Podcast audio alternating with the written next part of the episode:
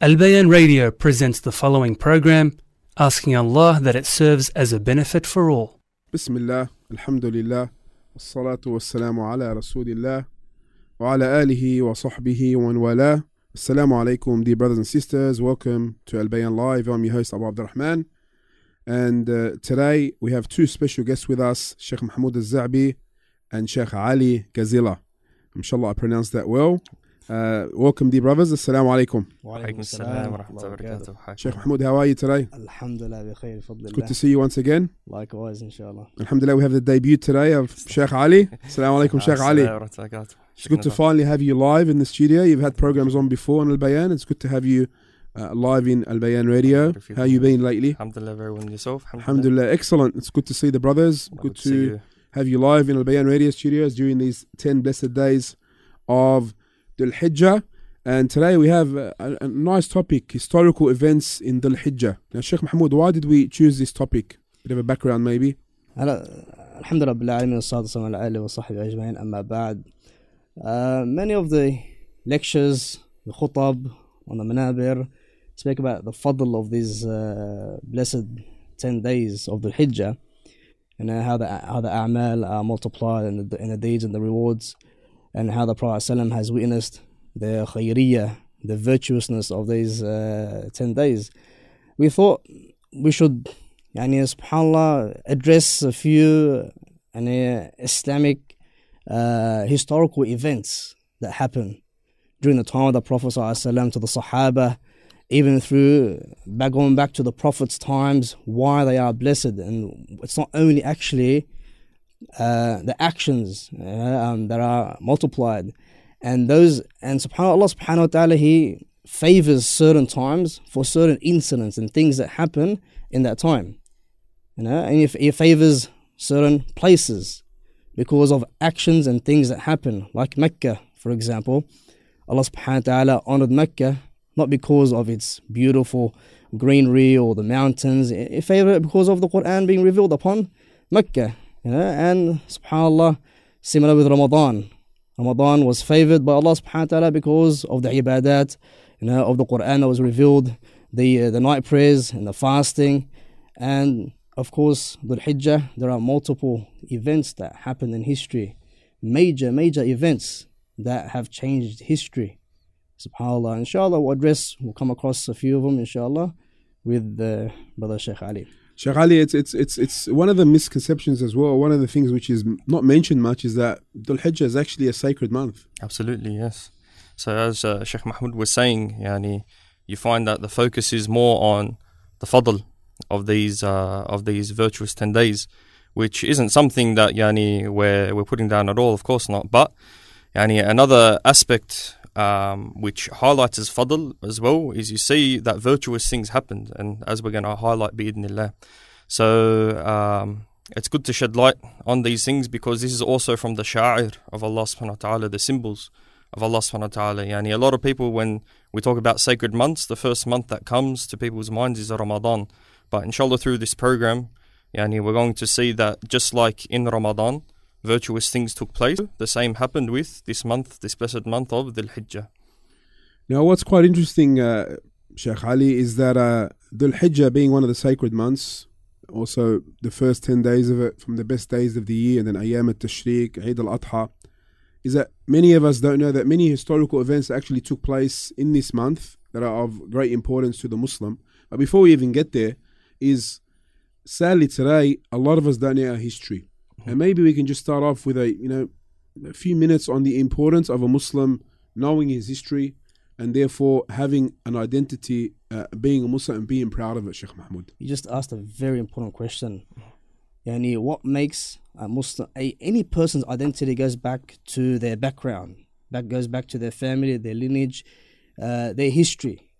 Yani, subhanallah, yani, look at what the uh, um, uh, well, um, uh, uh, I think I think it was uh, Mughir ibn Shu'bah when he was facing uh, Rustum, and that was just before the battle of Al Qadisiyah, one of the major battles against the Persian Empire. And he came and he was walking, and he had a crooked sword and shabby clothing, and he had a weak horse. And Rustum looked at him was like this You're coming here from the Bedouin desert, now with a shabby clothing and a weak horse to fight an empire that's a superpower, you can say. He said, We were Jahiliyyah. We used to you know, kill each other over, you know, over you worthless of things. You know, we had no history, no identity. We used to, you know, worship statues made out of, you know, clay and, you know, and uh, uh, uh, rock and stone. And until Allah subhanahu wa ta'ala sent us a prophet that honored us with this beautiful religion. And he says, with this crooked sword and with this weak horse, we came to destroy you and your empire. We're not, we're not in need of the, the elite of this dunya, you know, to destroy you, to show you that the Muslim, a, a, a true believer, he takes pride in his history, mm-hmm. especially with the Prophet ﷺ, you know, the events that he did, everything was that happened had a meaning and had a purpose. If a Muslim does not know his history, and and what what identity is this person to take, and what culture is this person to practice? And if you see many of our youth and many of our Muslim brothers and sisters taking on the identity of the kuffar, billah. You know, whether through their clothing, whether through their speech, whether the way they eat and the way they speak and the way they carry their phones and the way they do all, they go about their lives. Like we were, you know, amongst, we had a history where we invented all these things. We had scholars and we had Sahaba that faced, you know, the greatest empires that ever existed. Why not take pride in this? We had companions where, where they had so much of a reputation that eventually after time where an Muslim army would come across a city and there'll be Christians or there'll be you know whatever religion they are and they'll first thing when they see the Muslims the first question they ask is is there a Sahabi amongst you amongst your ranks and they say yes there is a Sahabi and they'll open the gates of the of the of the city for them because of what they knew of the Sahaba. And the scholars they said this is of two things. The Sahaba, if they do azm, if they have if they embark on an action, they will not leave until they do it, even if it cost them their lives, because of the iman they had. Also, they have so much, you know, you can say um, uh, ambition and so much will that if they would remove a whole entire mountain and shift it, they'll do it. That's how much will they had, how much himma they had, they had motivation. You know, they never stopped, you know, in their tracks and said, oh, we can't face this and we can't go upon this. They taught humanity resilience and patience and perseverance, you know, where we fear nothing. Today, we're scared if we pray in the park in front of the kuffar. And we're scared if we put on a bit of a, a sunnah cap and walk in, no, I don't want to wear the abaya, no, this, and now they'll laugh at me, they'll mock me. Habibi, they're not, they're not, they're not embarrassed of their filth and their evil and their, you know, you know, and their and their evil actions that they do in front of, you know, in public. Why should we be afraid of our pure religion and pure identity? We have a purpose. They have no purpose. You know, we know why we exist. You know, we know from the day that we wake up in the morning, we know why we're alive. They have no purpose. That billionaire, whatever he is, you know, he wakes up in the morning, doesn't know what to do in his life. Now, why? Because Allah subhanahu wa ta'ala has given us something that has not given any disbeliever, where that is taqwa and iman and tranquility and, and ikhlas. And as um, uh, the Prophet وسلم, he says to Umar al-Khattab anhu, if the kings of Persia and Rome, if they knew the happiness inside our hearts, لَجَالَدُونَ عَلَيْهَا They would have fought us for it. If they knew the happiness that we have in our hearts. What happiness is that? While the Prophet was sleeping on the hasir, on the straw mats, and, and Umar Khattab, you know, saw his back red. And he goes, Oh Rasulullah, the kings and the you know and the emperors, they sleep on the silk and the soft cushions and yeah, and you and you're, you're Rasulullah. And he says, What? Why should we have this dunya? Now let them have it. Now it's it's for them, and the akhirah is for us. Once once this ambition becomes the goal becomes akhirah, this dunya becomes worthless in our eyes. You know, and our himma starts to rise. And we start honoring the rituals of Allah subhanahu wa ta'ala when they approach, especially those 10 days of the Hijjah. And in reality as well, Sheikh Ali, we honor ourselves when, when, when we practice Islam. And, and once we acknowledge and know that true honor and might and power belongs to Allah and the Prophet and the true believers, then we will try to grab onto that and try to implement Islam properly, knowing our history that it, it's a mighty history, it's a it's a glorious history, and the only way we achieve true honor is through Islam in reality. And we all know the famous statement that Allah Subhanahu wa Taala honored us through Islam, attributed to Umar, I think it was, radiallahu Yes. an. And if we leave it, then Allah will dishonor us. The only way we achieve honor is through Islam. And Shaykh Ali, which leads us to, you know, the importance of knowing our history and knowing some of the important months of the Islamic year, specifically in our topic today, historical events that happened in Dhul Hijjah. Where do we start this topic of Dhul Hijjah specifically? Well, the one that comes to mind is of Musa alayhi salam. No, Sorry, excuse me. no problem. the event which occurred with Musa alayhi salam. Yani you find that a lot of the time in the Quran, the the debate concerning Ahl Sunnah wal Jama'ah and also the Mubtadi'ah such as the Mu'attila, the Mu'tazila and the Jahmiyyah, you find that a lot of the time the focus on the, the story with Musa alayhi salam is that Allah subhanahu wa ta'ala spoke to him with a speech which befits his majesty. كلم يعني وكلم الله موسى تكليما that Allah subhanahu wa ta'ala spoke to Musa with direct speech in a way which befits his majesty. And this is an article of Aqidah. But the question is when? يعني when Allah subhanahu wa ta'ala says وَوَعَدْنَا مُوسَى ثَلَثِينَ لَيْلَةً وَأَتْمَمْنَاهَا بِعَشْرٍ And when we promised Musa alayhi salam 30 nights and then we we completed them with another 10. This is an event which took place in our history that Musa alayhi salam, Allah subhanahu wa ta'ala chose him and spoke to him during this fatra, during this period. And the Mufassirun, such as Ibn Jarir al-Tabri rahimahullah, they said that when Allah subhanahu wa ta'ala says, وَأَتْمَمْنَاهَا بِعَشْرٍ That when we completed the 30 with the 10, he said the 30 was the month of Dhul Qa'dah, which is the month which is uh, the one that is the the month prior to the month that we're in. And he says, وَأَتْمَمْنَاهَ بِعَشْرٍ When we completed it with 10, refers to the 10 days that we're in and the 10 nights. And this is when Allah subhanahu wa ta'ala chose to speak to Musa alayhi salam.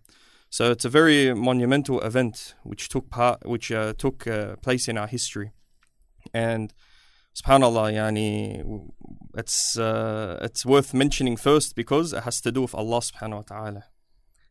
And But and, and anything to do with Allah subhanahu wa ta'ala, uh, then it automatically makes that that part or that date or that thing uh, more important. And anything which Allah gives significance uh, by, for example, Allah promising by these 10 days, then those 10 days automatically it's important. And as we know, Sheikh Mahmoud, all the oaths that Allah promises by, and only Allah is allowed to promise by No. things in the Quran from the creation, automatically once Allah promises by it, it's important. Wal Fajr, Wal Shams, Wal Duhaha, Wal Layalin Ashr, and the rest of the principles. So that in and of itself, when we attach Allah to something, it gives that thing sharaf, it gives that thing honor. Baytullahi, Buyutillahi. Generally, the masajid of Allah are the best places because they're attributed to Allah subhanahu wa ta'ala. And, and this gives them significance and importance. Now, moving on to that, what's another event or that we can talk about regarding uh, the the month of Dhul Hijjah? Uh, There, there are a few events that happened. One of the main events is Allah subhanahu wa ta'ala forgiving Adam alayhi salam in those 10 days of the Hijjah. And look at what, and everything happens for a reason. And Allah subhanahu wa ta'ala does not, does not, does not will for something to happen for nothing. You know, Allah subhanahu wa ta'ala chose those 10 days to forgive Adam alayhi salam, to show you that these 10 days, if you want your sins to be forgiven, this is the time start seeking forgiveness. If Allah subhanahu wa ta'ala accepted, sometimes Allah subhanahu wa ta'ala He commands us to seek forgiveness. But when we know, when Allah subhanahu wa ta'ala tells you that I have sought, I have forgiven Adam alayhi salam in this day and this month, that means there's a chance that my sins will be forgiven in this month. And what better than the advice of Allah subhanahu wa ta'ala if we understood it? And subhanAllah, um, uh, another event that happened, which I really want to shed light upon, is the Islam of Umar and Hamza anhum in these blessed months and in the first 10 days. And what it made, speaking about history and the honor of you know of Islam and how the Sahaba, yani, when they when those two lines of Islam entered Islam, yani, it changed the whole pivot of the da'wah from discreet to public. And, and when Umar al-Khattab anhu, he says to the Prophet ﷺ when he became Muslim, he goes, Oh Rasulullah, aren't we on the haqq? And the Prophet says, Yes. Isn't Allah subhanahu wa ta'ala haqq? He goes, Yes. Aren't you the truth, the Prophet? Are you Rasulullah? He says, Yes. Why, what are we doing here? Let's get out and proclaim the Tawheed and the Shahada of La ilaha to the public. And that's when the Prophet ﷺ, he went out with Hamza, you know, the lion of Islam. And there are other things that happen. Inshallah, we'll shed more light upon them. Ta'ala, if uh, Sheikh Ali has more. Allah, just the amazing thing with uh, what Sheikh Mahmoud mentioned, the Islam of Umar and Hamza, the two lines, it was days apart as well in the sixth year of prophethood. And uh, subhanAllah, yani, when we focus on Umar radiallahu an, it goes back to the dua of the Prophet sallallahu alayhi wasallam. Allahumma ihdi ahad, uh, ihdi ahad. Al Islam bi ah, ahad al Ahad, yeah, that's the one. SubhanAllah. And he said, Umar ibn Khattab, and he said, Amr ibn Hisham, which is Abu Jahl. And then he said as well, that, sorry, it was Ibn Mas'ud that said after this. So once again, when we want to see how this Izzah was, where do we go back to? Our history. You know, as Sheikh Mahmoud mentioned, he didn't waste time, radiallahu an. And also just the event of when he gave his Islam. He went to the person who was known to um, spread the akhbar, spread the news. He, he couldn't keep a secret. His name was Jamil ibn Ma'mar. So he went to him and he said, Tell them that Umar has accepted Islam. So he went around Mecca saying, Saba'a Umar. And then Umar would follow him. And what the term Saba'a means is he left his deen.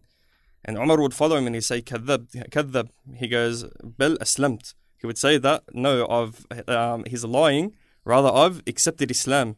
And then it was an all out fight between Umar and you could say Mecca. And he wasted no time because of the dua of the Prophet. sallallahu alaihi As the boys say, he took them all on. exactly. And then Ibn Masud mentioned something beautiful, radiallahu Anhu. He says, "Ma zilna عزة منذ أسلم Umar." He said, "We remained honorable from the day Umar radiallahu Anhu accepted Islam." And his Islam was a fatah, as another narration mentions. Yes. And what's interesting is why, like we mentioned before about izzah and honor and Umar, and and he was given the nickname Al Faruq. Naam, so he distinguished the haq from the batil. And this is the Quran is a, is a furqan. Uh, Yom Badr is Yom al Furqan. No. You know, uh, was known as Al Faruq. To distinguish the haq from the batil, this is a quality that every believer should have and implement in his life to gain honor. And this is by knowing our history in reality. With you know, a, a nation who doesn't know their history, an individual who doesn't have foundations and, and historical link, will basically fall for anything. They become a target and be misled by anything yeah. and follow all these fake slogans and isms that we see today uh, that are, the people are drowning in. And Umar distinguished the haq from the batil.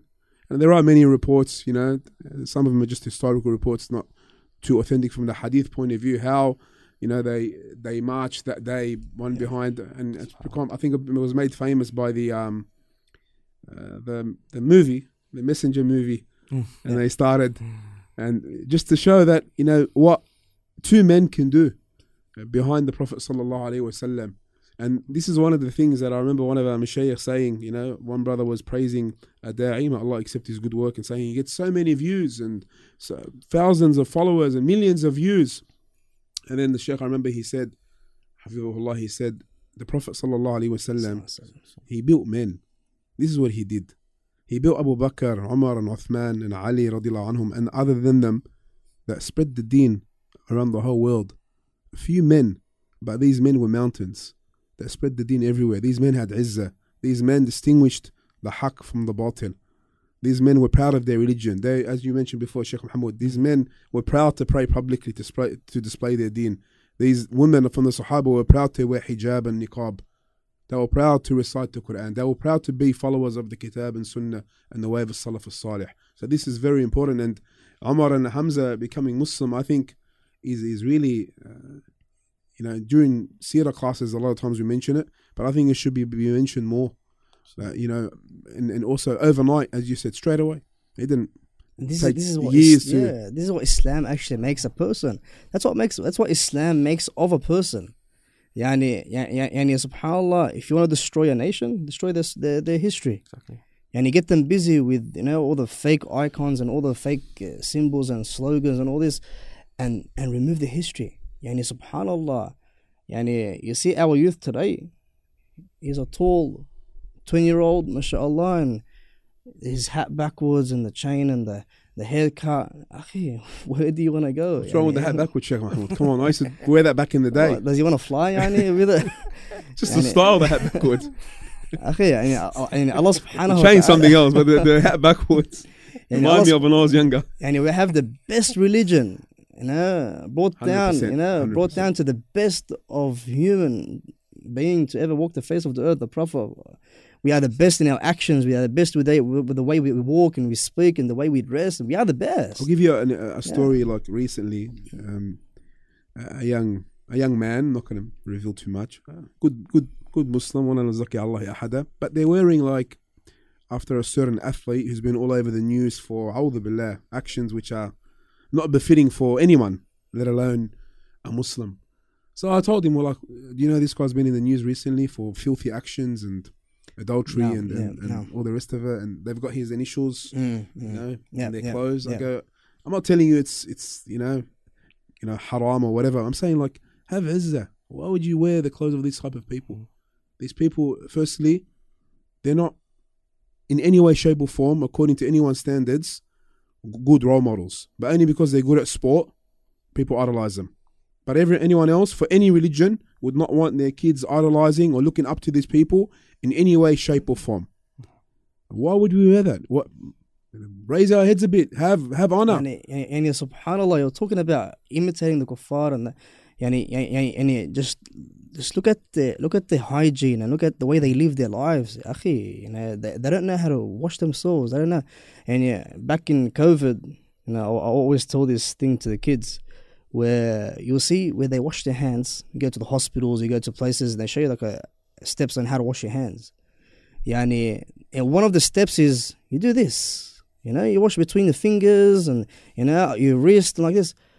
I'm like, in my mind, it took them one thousand 1,400 years later that the Muslims have been washing their hands in wudu five times a day, you know, and performing the sunnah.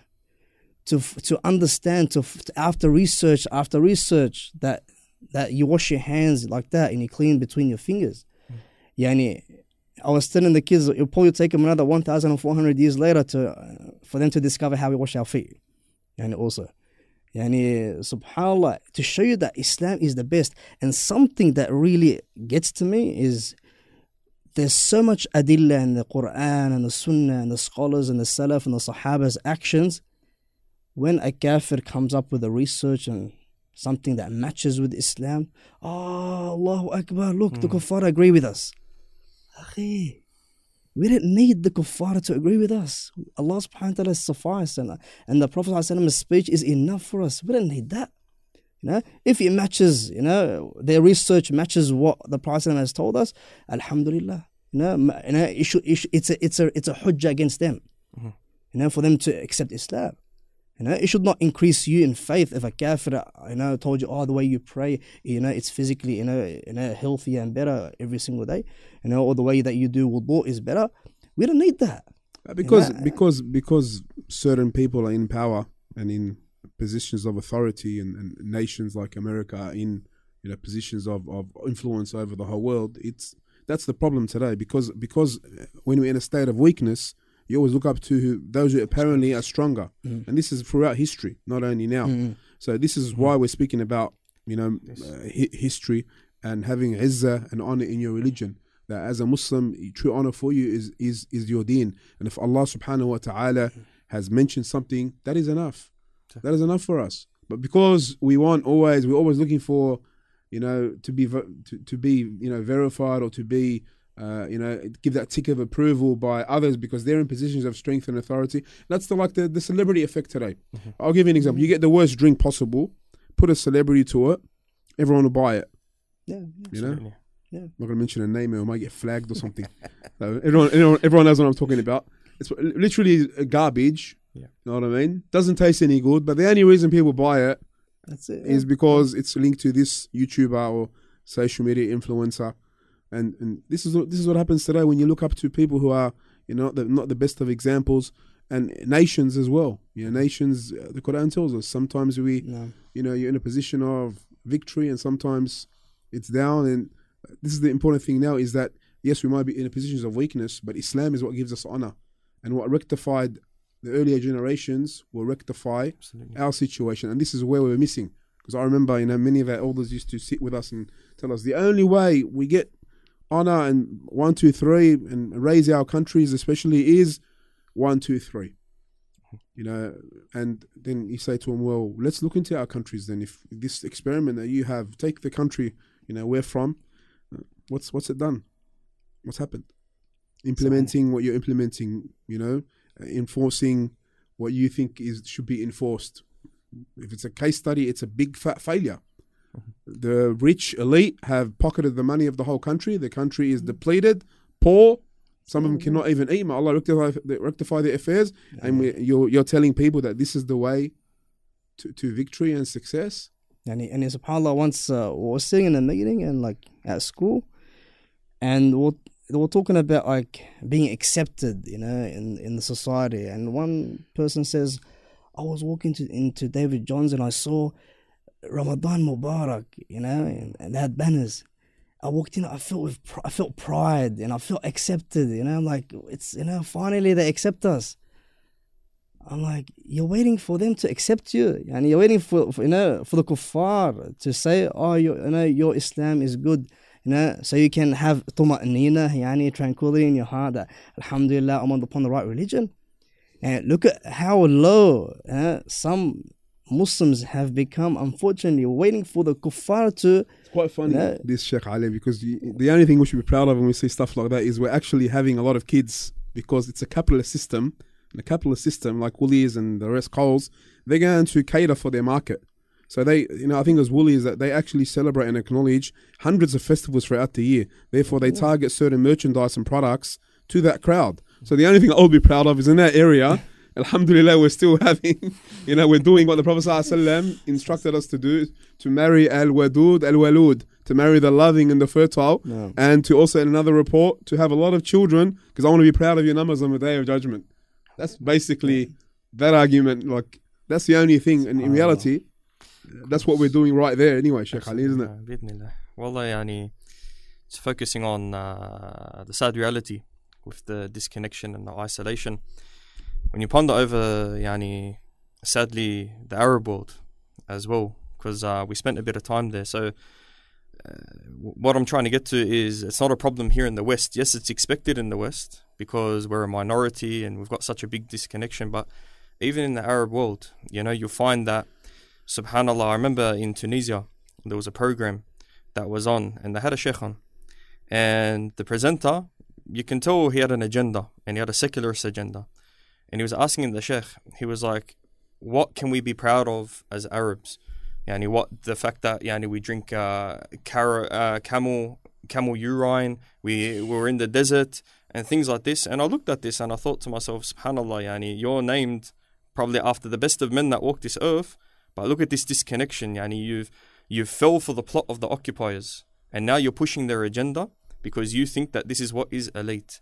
So the point of it is that yani Subhanallah, yani as you said that when the people are in power, when they want to push and indoctrinate, the sad reality is the majority of the masses will follow. And this is where, you know, the mashayikh and the du'at, we have to shed light that we have a glorious history. And the miskin, the one who is really the poor one, is the one who's disconnected from it. Excellent point. Now, we, mentioned that Umar and Hamza becoming Muslim in Dhul Hijjah. Any other events we'd like to tackle um, before we wrap up today that happened in Dhul Hijjah, Sheikh Mahmoud? Also, um, a few uh, things that happened. Also, the uh, martyrdom of of Umar Khattab anhu also happened in Dhul Hijjah, and the martyrdom of Uthman bin Affan anhu also happened in Dhul Hijjah. Quite interesting. And uh, Subhanallah, uh, Allah Subhanahu wa Taala choosing, you know, a sacred time for these blessed men, you know, to depart this world. and it's not something like of a coincidence. And this also is shahada for those men of their greatness, and that we should take them as symbols and as role models. And then we know, know how the, the, the martyrdom or the assassination of Umar Khattab happened. You know, and when he passed away, the Sahaba said, Kusira babul fitna. And though the barrier of fitna has been broken, and since then, that's it. No one's going to be fixing up this door anymore. And after Umar Khattab, and same thing with Uthman ibn Affan. Yani, uh, the Prophet has already prophesied and uh, the martyrdom of those two blessed uh, companions. And subhanAllah, Umar Khattab used to make dua because, oh Allah, uh, take me as a martyr. Oh, okay. And and the companions around will say like, a martyr is when a person is killed by a disbeliever. You know, there are no there are no disbelievers in Medina. You're sitting in Medina. You're not in the battlefields. You're not anywhere else outside. How? And subhanAllah, it was of two slaves that Al Mughira brought in from Asham, and uh, Abu al Majusi, and another slave. And Abu, Abu, Abu Lu'la had an agenda, and he assassinated the Khalifa, uh, Umar al Khattab. And then also, we know the, the martyrdom of Uthman ibn Affan, anhu, and, uh, and the, the story of the Quran. You know, subhanAllah, Uthman ibn Affan. And we, the, there's a lot of misconception about this blessed companion yeah, yeah. Yani, yani we see, yeah, Umar, you know, his power and strength, but we not people think they take when they look at Uthman, oh, he's shy, he's a weak type of companion, but no, Islam reached all the way to Morocco, the first naval, you know, uh, uh, uh, base, Islamic naval base that was established during the time of Uthman, Uthman Affan. You know, the, the Sahaba and the Muslims had, you know, ships, battleships you know, it was the first time, you know, and it was the first, you know, when they first uh, collected the Quran, you know, we all know the Mus'haf al-Uthmani, you know, that witnesses for Uthman ibn Affan's work, you know, until until Yom al-Qiyamah. Yani this blessed man has done so much work that we need to sit down and read our history and not just take it from from movies and take it from you know fairy tales and like you know because there's a big misconception on Uthman ibn Affan and the and the, and the Dawla al Umayyah, the Umayyad Empire. You know, there's so much like uh, slander and you know and backlash that you know a bad reputation that people ha- have placed against uh, Banu Umayyah. And we don't know that Banu Umayyah were the first to establish the the, the, the, the Islamic currency And they established armies and they established يعني يعني يعني دواوين يعني يعني indexes and like you know um, and, and organized you know uh, you know uh, registries you know for different you know for the jihad and for the ulama and for the fuqara and they had banks and they had all those you know uh, subhanallah organized any any any things that helped Islam to spread and even making the disbelievers use use Islam and making the other empires use us. Yani Abdul Abdul Malik ibn Marwan, uh, rahimahullah, one of the Umayyad, one of the great Umayyad uh, Khulafa, the Romans, the Byzantines wanted to trade with him, and they brought him Roman, um, uh, what's it called, uh, currency. Uh, currency. And he looked at it and says, uh, "What is this currency? It's got the cross." He goes, "You wait for us. We're going to make our own currency." And you use our own currency to buy and trade with us. You look at the izzah. You, you need us, we don't need you.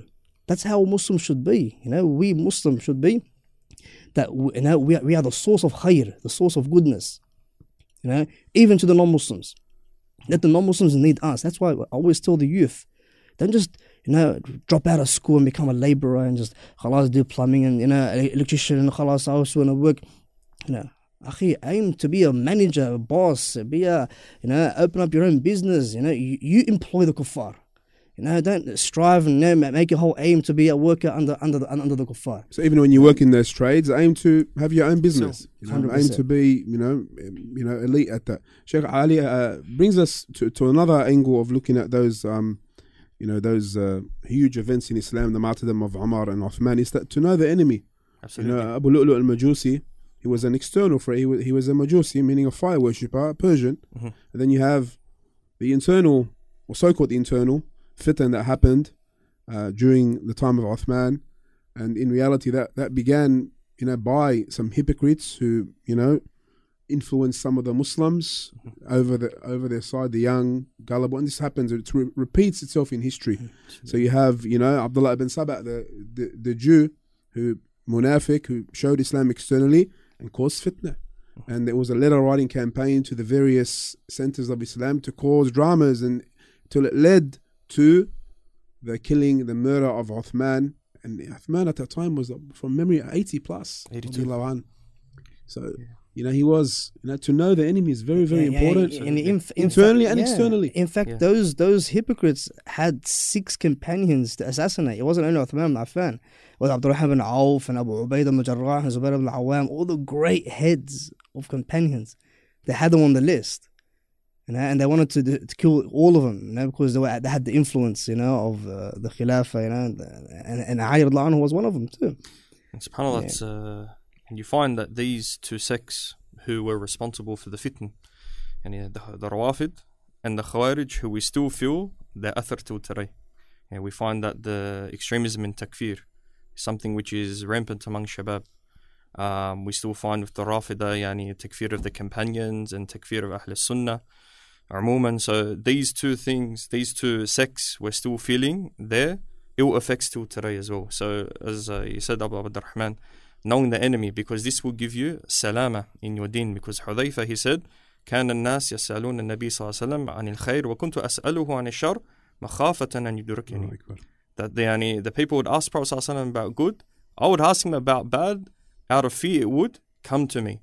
So this is yani where we have to be on guard, and especially in a time where yani subhanallah fitan is worse than the time of the Sahaba radiallahu anhu. And as we know, this is this is a type of jihad. You know, the, the hmm. jihad against the shaitan is the jihad against the shubuhat and the shahawat. In reality, the greatest. This is one of the greatest jihads because it doesn't stop. Now the the shaitan he's waging jihad against the Muslims, and the Muslims are just sitting back like nothing's happening. And, and someone will say, well, "What do you mean he's waging jihad against us? And hmm. how do we wage jihad against him?" Twenty four seven, it doesn't stop. Yep. When you turn on your TV, YouTube, TikTok, all social media, there's misconceptions and doubts being spread day and night to cause you to have doubt in your religion. All these isms we spoke about before to cause doubt in your religion. These movies, for years, they've been trying to spread misconceptions in the Muslim world and now in the West to Muslims. All these so called uh, educational institutions, a lot of them, their main aim is to cause doubts to the Muslim. This is the jihad that we must now wage against the shaitan by educating ourselves, removing the doubt, learning the Quran, learning the Sunnah, being in a good environment, and being in the best possible situation uh, to, to, to eliminate ourselves and keep away from these shubuhats, these doubts and misconceptions, because they can harm a person and lead to ultimate destruction, which is eternal damnation or eternal destruction eternal abode in the hellfire. And this is what we don't want. This is by leading a person to kufr. Absolutely. One of the Salaf, he mentions something like that. He says the, the Ummah stands on three types of people the ulama, the shabab, and the rich, the wealthy. If those three connect, you have the Ummah striving. Mm-hmm. You know, when when the, the first thing that is when the ulama are not listened to, no one listens to them. There's no lessons attended. Know, khalas, I'll just watch a, you I'll, search it up on YouTube, Google, uh, what's the hukum of wearing socks, wiping on the socks? What's the hukum of, you know, divorcing my wife? I'll just search it up and I'll start building, you know, my life upon that. How many, you know, catastrophes happen in the Muslim community because of, you know, a brother Googling and doesn't know. And, that's why something like, you know, basic issues like fiqh, it's a fiqh matter, it's not a aqidah matter. Now there's a difference of opinions, you know, like, you know, um, uh, subhanallah, yani, be- be- be- the, the, the Muslims, they have to start attending the masajid, start listening to the mashayikh. Akhi, the sheikh is not an angel. The scholars are not angels. They have to do mistakes. They get the, everyone is bound to do mistakes. One mistake a sheikh does, I, didn't see the sheikh doing it using the siwak. I didn't. I, I saw the sheikh. You know, you know, his thobe is a bit long. Khalas, I X him. He's a he's a he's a mubtadi'. He's this this this this this. this. That shows the, the level of ignorance, and ignorance sometimes is harmful upon a person. And so, uh, so, so, ignorance sometimes it destroys a person. And that's why one of the first stages of, of knowledge is humility. To humble yourself down to the knowledge of Allah subhanahu wa ta'ala, you accept the truth. If a kafir comes to you with an ayah, you accept the ayah. You don't say, oh, why'd you accept it from a kafir? Akhi, it's not the kafir. You know, he's mentioning a verse of the Quran. I accept this as, a, as words of Allah subhanahu wa ta'ala, regardless whatever the, whatever the, you know, uh, the person is. This is the issue today. And, and, and, and, and, and the worst enemy is a ignorant that thinks that he's on upon the truth. That he has has what he doesn't know that he's actually ignorant. Like this is one of the worst enemies against Islam. I mean, this person, no nasiha, no, and no atibar. There's there's no chance for this person to to actually teach this person. And we're going to teach an ignorant person that thinks that he is upon the truth. Yani sometimes yani you teach and and and the mashayikh Allah reward them they sacrifice their lives yani yani especially in a country like this a sheikh has to have three three four jobs he has to work provide for his family and when he has, he shows a bit of taqsir you know in the you know in the majal al-da'wi you know, in the da'wah where is the sheikh the sheikh is not answering. He's not calling me. He's not this this that. Akhi, the sheikh has a life. The sheikh is not 24 hours, you know, sitting down, you know, answering calls, and you know, he's got kids, he's got a life, to, he's got, he needs to eat, and he's not just a, you know, a, a robot, you know, where he's got nothing to do in his life. And, and, this is the, this is the misconception that many Muslims have. You know, the sheikh hasn't called me. Why hasn't he called me? You know, I, don't want to talk to the sheikh. I don't want to come to the masjid anymore. I don't want to do this. You, we need to support the ulama. If we don't support the ulama and the mashayikh, you know, and the du'at, you know, how is the da'wah going to strive? And how, how are we going to be learning our religion? Yani, this needs to be a wake up call for our shabab calm down, you know, you know, relax. You know, the mashaykh don't hate you, you know, when they advise you, you know. And subhanAllah, yani, yani we've come at a time where khalas, I don't, I don't like the fatwa that the sheikh gave me, you know, I just turn away, I'll find, I'll, I'll go look for another sheikh. Yani, yani, yani, subhanAllah, yani, what has happened to the youth today is unbelievable.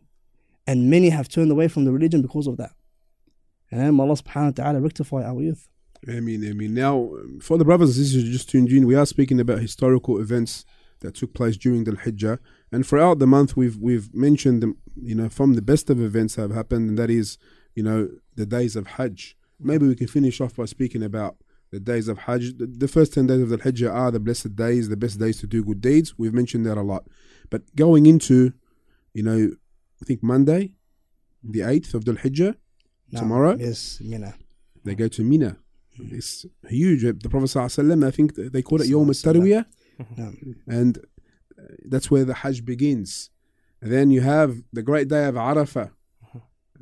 And this is from the greatest of things that happened on this day is that Allah completed His religion on this day. As mentioned in Surah Al Ma'idah. And the Prophet ﷺ gave his farewell advice there in Arafah. And we all know the famous hadith that the Jew asked Amir al Mu'mineen, Umar, radiallahu an, that there is a day or an event that happened, if it happened to us Jews, we would have taken that day as a day of Eid. And he goes, What ayah is that? And he's referring to اليوم أكملت لكم دينكم in Surah Al-Ma'idah, I think ayah number three. And then Amr said to him, We know the day it was revealed on and where it was revealed. It was revealed to the Prophet ﷺ on a Friday in Arafah on the ninth day of the Hijjah during the farewell Hajj. And this is from the greatest things that Muslims have to acknowledge and know that Islam is perfect. Allah completed His favor for us, mm. and He chose for us Islam as our religion. And in reality, that word religion, I don't like it much. In reality, a way of life. Way of life. Yeah. Imam Malik, he says something beautiful and uh, some of the narrations say that he used this uh, ayah as a shahid for it.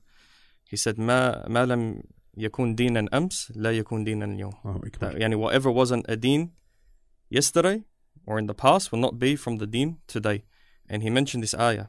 And subhanallah, this shows you that nothing can be added or subtracted from the religion of Allah subhanahu wa ta'ala. So subhanallah, yani, uh, this month talking about the historical events, but yani, the, the one that puts the khitam of it being misk is Allah subhanahu wa ta'ala completed His glorious religion yani, during these 10 days with the revelation this ayah. That is amazing. And, and, and the day of Arafat, Sheikh Mahmoud, if you Yeah. fast it Tuesday, you have your previous sins, uh, previous, Previous year, naam. and upcoming year. It's also a, a day where Allah forgives so many people from the hellfire, and Shaitan hates that day. So No. every Muslim who's not performing pilgrimage, it's advised for him to fast. And, and yeah, subhanAllah, and uh, if a person wants to sit down and count how many sins they did yesterday uh, and the, in the last year, no one can. Yeah, no one can. Allah subhanahu wa ta'ala on the day of resurrection will bring each and every single one of us. May Allah subhanahu wa ta'ala keep us steadfast on that day. And He will point out every single action that we did, small or great. And and it, there's a, there's a stat, and, and, and subhanAllah, Allah subhanahu wa ta'ala and, uh, has given us those blessed times and blessed, those blessed actions you know, to, to, to perform so you can wipe out our deeds. And one of the Salaf says, you know, a loser is a person that leaves this ummah from this ummah, leaves this dunya from this ummah as a loser. Should never. No one from this ummah should leave this dunya as a loser.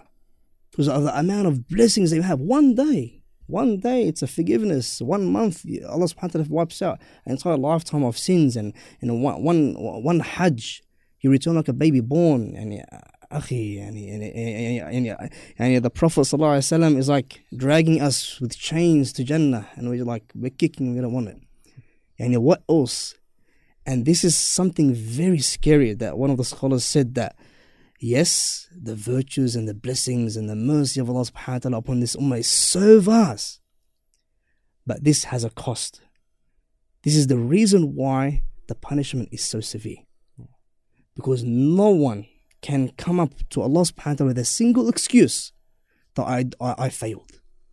No one could come up with Allah subhanahu wa ta'ala with a single reason, oh, I couldn't do it. Because Allah subhanahu wa ta'ala, as you said, Islam is a, li- is a way of life. It's not something that you just put on as a cloak, as a clothing. You, you know, you do your duties and you take it off and you go back to you know, your life. Okay, okay, this is not Christianity. It's not Judaism. It's not other other religions. You're a Muslim 24 7 the way you eat and speak and sleep and the way you dress and the way you know you walk is Islam.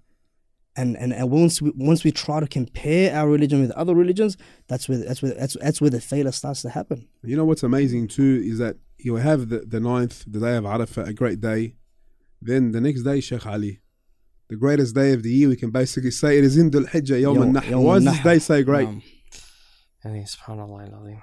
Yani, this is when Allah subhanahu wa ta'ala chose the Prophet sallallahu alaihi wasallam to complete the Hajj with the Nahr. So, subhanallah, the m- momentous event. And then, subhanallah, yani, what, what reminds you of this greatness, in the salati wa nusuki wa mahyaya wa mamati lillahi rabbil alameen. Yani, that verily my prayer, my sacrifice, my living and my death is for Allah subhanahu wa ta'ala. And this is a, subhanallah, a very, uh, very visual, visual manifestation of this ayah in the day of Nahr. And so many great acts of worship take place during that day, Sheikh Mahmoud, especially Yes. for the one who is at Hajj. Yes, uh, the scholars I said that what one of the things that make those ten days the greatest ten days on the earth is all the mother of worship, all the worship of Islam, all the pillars of Islam are gathered in these ten days. Now they start off with Tawheed, the prayers and the Sadaqah and the fasting, and it's compared with Hajj. There's no days ever in the year that have all the five pillars in Islam like those ten days of, of the Hijjah. You know, that's a great day that day because, you know, forever who's been to Hajj, you know, on the ninth day of, of Arafat, once you finish it, you go to Muzdalifah on the tenth night. Yeah. And then you sleep at Muzdalifah and you pray Fajr in Muzdalifah. And then you go to Mecca for, Tawaf. uh, uh, for Tawaf. And you also, you stone the Jamara al Kubra on that Yeah. day. Tawaf, Sa'i, Halq, shave your head, and the Qurban as well. And then praying the five daily prayers, you know, the rest of the prayers. And then going back to Mina at night. A huge day. And for those who aren't at Hajj, it's the day of Eid al Adha. They Like, participate. it's huge. Sure, like yeah. all one day. Subhanallah. And, and, and subhanallah, and, and the one that has been to Hajj understands that Hajj, why it's the last pillar of Islam, because of all the actions and the rituals that it carries. It's all back to Tawheed. the sacrificing, waging, declaring your uh, your your, your you the shaitan, the enemy of Allah subhanahu wa ta'ala as an enemy. And it's it's not enough to accept Allah subhanahu wa ta'ala as a God. Yes, that's enough. But if you want the ultimate ultimate you know servitude to Allah subhanahu wa ta'ala is to also hate what Allah subhanahu wa ta'ala hates. And to be an enemy to what Allah subhanahu wa ta'ala is an, you know, has taken as an enemy and which is the, the shaitan. Yani, yani, yani subhanAllah, uh, following in the footsteps of Prophet Ibrahim alayhi salam and doing all those rituals and what was uh, what was uh, the label of Prophet Ibrahim alayhi salam, the father of Tawheed, the father of Tawheed. Yeah.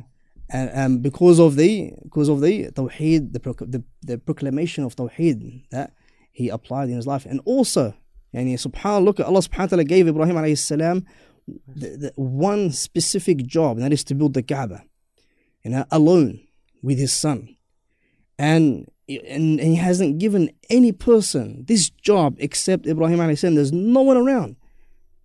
Look what, after building the Kaaba, what did Prophet Ibrahim say? He says, What? قال ربي اجنبني وبني أن نعبد الأصنام. He says, What? ربنا تقبل منا إنك أنت السميع العليم. He says, Oh Allah, accept this deed for us. And Allah subhanahu wa ta'ala protect my ancestors and protect me and my children, my family from worshipping idols. And, and we're in a time, he's in, he's, he's in a place, there's literally no person, no human, and he's asking Allah subhanahu wa ta'ala to accept his deed. And, and he's worried that he doesn't have enough ikhlas, you know, for this action to be accepted. And he's the only one that's been given this action. Yani, what about us? What, what about our ikhlas? We should take lessons from this. That even Prophet Ibrahim made dua to Allah to protect him from disbelief. And and and this is what a Muslim should be doing. Every single action of worship that we perform is we are refreshing and re you know reigniting this tawheed again in our hearts. But why why isn't it working? Why are there so much tribulations and trials and fitan in our, in our lives. And, and why? Because how, how, how are the prayers done? And, and, and, and, and when you ask, I was, I was in a, a lesson and I, I was asking, what does, does the term sunnah means? Ah, oh, it's voluntary, you don't have to do it. It's optional. It's optional. Yeah, look, look at the, the, the dilemma yani, of you know, the definition of sunnah. Sunnah, you don't have to do it. They believe the sunnah and we we we we are we know we, we rush our fard and, and our wudu is rushed and, and we delay our hajj and and our fasting is crooked what is left akhi for to enter for to enter paradise what is what is what is left to face Allah subhanahu wa ta'ala with and uh, Al-Maymun ibn Mahran he says uh, our actions are a few we barely do any actions أخلص بهذا القليل يعني be sincere with this few that you do you know, you're working hard. You're waking up for Fajr. You know, you you know, you know, you're going through the hardship. Play sincerely and do it properly for the sake of Allah Subhanahu wa Taala. And especially in those blessed blessed days, don't make those days against you. You know, make those ga- make make those days for us on the day of resurrection, where they witness for your actions of deeds. When they say, you know, this person was praying and the fasting and the Quran, you know, you know, intercedes for us. Know, we sometimes you know we neglect the Quran. The Quran stays on the shelves and we don't read it for days and weeks and months. This Quran is going to be against against you one day. This Quran is going to say to Allah Subhanahu wa Taala, "This person never read it. This person never prayed. This person never fasted." You know, it's something se- severe. You're lazy. You know, don't forget this laziness. You know, you'll be questioned about it. And Allah Subhanahu wa Taala does not does not give does not burden anyone more than what they're capable of. Yani Allah subhanahu wa ta'ala does not give anyone a trial or a hardship more than what they could bear. And Allah subhanahu wa ta'ala gave us the five, five pillars of Islam because every single Muslim is able to do that. You know, and the obligations, you know, they vary according to our situation. You know, the salat, their obligation, you know, it's a fard, you know, they, so the the the, the si'ah, you know, you can pray when you're sitting down. You can pray, you know, when you're laying down. If you don't have no, there's no water, you can do tayammum. There's so much yusr because of the obligation, because of, of its of its importance. You know? And this is what we need to be focusing on. Yani, and how long can how how long is a person going to be alive, you know, in this world? Yani, if we don't make make the most of it. Yani, we, we live, we say next year, next year, next year we do Hajj, and next year, and look at how Hajj, He's, you know, Hajj is getting harder and harder.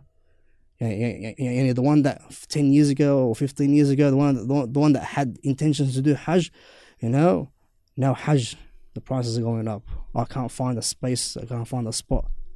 Okay, Hajj is fard al fawr, meaning it's an obligation the second that you have the money and the health and the you know and the, and, and the physical strength. It's like salat. But this is the problem that we, we, we, we take certain parts of Islam and we leave certain parts according to our you know you know our our our our chill and, when, when we have time to practice Islam. When it doesn't suit us you know we leave Islam on the side and we do our own thing. We will be questioned on day of resurrection you know for these days. And those days that Allah subhanahu wa ta'ala made sacred the sins are in, the sins in those days are multiplied also. The sinning inside, you know, those 10 days isn't like sinning outside of Ramadan, or outside of those 10 days. And the sinning inside the masjid isn't like sinning outside, outside the masjid. The sinning on the day of Friday isn't like the sinning on, on any, any, other day. So the sins will be also multiplied. We ask Allah subhanahu wa ta'ala to forgive our sins. And before we, before we wrap up, we also have after the day of Eid or Yom al-Nahar, the Ayyam al-Tashriq. The Prophet spoke about them, and they are the three days after Eid al-Adha so the 11th, 12th, and 13th of the Hijjah. And the Prophet ﷺ said about them that they are days of eating and drinking mm-hmm. and remembering Allah subhanahu wa ta'ala. And reminds us, uh, Sheikh Mahmoud, uh, the Lebanese, I don't know if in the Turkish community, they used to call Eid al-Adha Eid al-Kbir. Yeah, yes, yes. Um, because of it's more prolonged and longer and and That's it's right. something that, you know, it's, you know, probably is spot on. It is, you know, a longer celebration. You have Eid, 10, 11, 12, 13, uh, which shows us that we should make the most of these days, shouldn't we? So, and subhanAllah, you mentioned something beautiful because eating and drinking is ibadah as well. Yeah. Because if we stop and we don't, we're doing mukhalafa to the Prophet sallallahu And why the ulama, they call it tashriq, is because it comes from shuruk shams, the shining of the shams, the shining of the sun, because that's how they used to dry their meat. Allahu Akbar. As well. So, yani, eating and drinking in these days, the one who doesn't, the one who attempts to fast, yani, he's done mukhalafa, he's done uh, opposition to the Prophet sallallahu alaihi wasallam. So it's actually ibadah to eat and drink. Uh, something I really, really experienced, and one sheikh he told us, he says, "You want to experience Eid al-Adha? Go buy a sheep and get it sacrificed. You know, if you can't sacrifice, see it see your own sheep, you know, get it, get it done in front of you, you know, and watch the feeling. Watch the feeling. You'll understand Eid al Adha that this animal is created for the sake of Allah subhanahu wa ta'ala. Uh, I really advise many Muslims if they have the ability, you know, if they have friends or families or they know that they could do this, do it. Even better, yeah, like, uh, yeah, as yeah. as is mentioned that the Salafi would fatten their sacrificial animals so they can give a give a better sacrifice to to Allah subhanahu wa ta'ala. So maybe we can start it a few months before Sheikh Ali, feed it the best quality food, get it big, you know, and then you know sacrifice it, uh, in, seeking closeness to Allah, fulfilling this great act of worship. I remember when I was in Egypt, the day of Eid al-Adha, you would literally see the blood flow in the streets. the kids, the kids were everywhere. Sheep on the side of the street. You can go purchase your sheep from the side of the street. Yeah, like you're yeah. like you're buying a drink from the from the corner shop. And then in the next few days, they give out they because they they benefit from the whole animal. They give yeah, out the yeah. skin. They give out the parts of it to the fuqara and the masakin, and they don't stop for the next few days. You see it. MashaAllah and it's a perfect example to try to you know experience it it is now in some places you can do it here in australia legally you can uh, purchase your your sheep and go to you know certain places and have it slaughtered and you can experience it and even do it yourself subhanAllah talking about history it's uh, it's true we keep this alive because people have the misconception that it's just for us in australia too to give the money for it to be done overseas but yani subhanallah the more we don't have it implemented then it's going to become something possibly lost towards our children.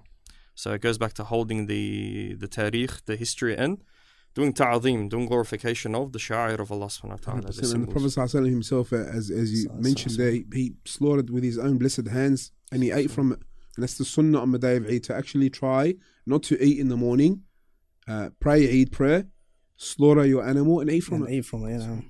Opposite to Eid al-Fitr. That's right, yeah. Eid al-Fitr, you can, sunnah to break your fast before you go out. Uh, dear Mashaykh, it's been a beautiful discussion tonight. Any final comments on this beautiful topic? Wallahi, I really advise uh, whatever is left of these couple of days to uh, ro- ro- roll our sleeves up and start fasting and start donating because the Prophet ﷺ, he, he he witnessed for those days to be you know he says uh, you know, the best actions of deeds are in these days. And the, and the companion says wal jihad fi sabilillah and even jihad even better than jihad he says even better than jihad except that person that went out you know and fought and get, came back with nothing you know uh, Lost his died as wealth a, and lost himself. wealth and everything and even better than jihad and you want tasbihah you know, and if you're laying down you're kicking back from work subhanallah alhamdulillah la ilaha allahu akbar you uh, know Abu Hurairah and Abdullah ibn Umar used to go out to the streets and do takbir and tahleel These are uh, ayyam, Allahu. Akbar, yeah. yeah, they, they, they are the days of takbir and tahleel أخي you know, with your family Allahu Akbar Allahu Akbar Allahu Akbar La ilaha illallah and you get the kids to understand and notice and recognize those 10 days those blessed days that our Islam is a great religion you know, it's a religion you know of Allah subhanahu wa ta'ala the best religion if you don't put this in the hearts of our children yani, what, you know, what generation are we going to have later on and you know, ask Allah subhanahu wa ta'ala to rectify and to Ameen. guide you know, our youth Sheikh Ali, any, any final comments? والله يعني uh, جزاكم الله خيرا first and foremost for yeah, giving it's us a pleasure the, to have you. likewise والله pleasure to be here may Allah subhanahu wa ta'ala reward you all but Amen. for everyone yani, that is listening as well to start a good habit in these best 10 days and start with seeking knowledge because the Prophet sallallahu alaihi wasallam said طلب العلم طلب العلم فريضة على كل Muslim that seeking knowledge is an obligation upon every Muslim so start with learning yani the five pillars at least. And alhamdulillah we have many means many mashayikh to go to. So I advise everyone to start in these blessed times and keep this blessed habit. Barakallah feek for that excellent advice. And I'd like to remind all the brothers and sisters, as we mentioned previously, that these days are the days of Allahu Akbar, and it's recommended to make a lot of takbir, a lot of La ilaha illallah, a lot of Alhamdulillah, but as well live it, my dear brothers and sisters. Live Allahu Akbar, that Allah is greater than everything and everyone, and make Allah greater in your life by living Islam completely and perfectly according to the Quran and Sunnah. We'd like to thank our dear guests today, Sheikh Ali and Sheikh Mahmoud. Also, we'd like to remind our listeners that we'll be on 107.9 FM until the 3rd of July for another week or so. So tune in in your cars and wherever you may be. And also, you can listen to Al Bayan Radio 24 7 wherever you may be by downloading our, downloading our app from the Google uh, App Store or the Apple App Store uh, or just go to albayan.com.au. And we'd like to remind our brothers that Tuesday will be the day of Arafat, bi'idhnillahi ta'ala, so fast that day. And the Wednesday will be the day of Eid al-Adha, so make the most of these blessed days and, and, and we ask Allah to accept our good deeds. And until next time, barakallah fikum. Wassalamu alaikum wa rahmatullahi wa barakatuh. Wa alaikum This program was presented by Al Bayan Radio, the voice of Ahlus Sunnah wal Jama'ah.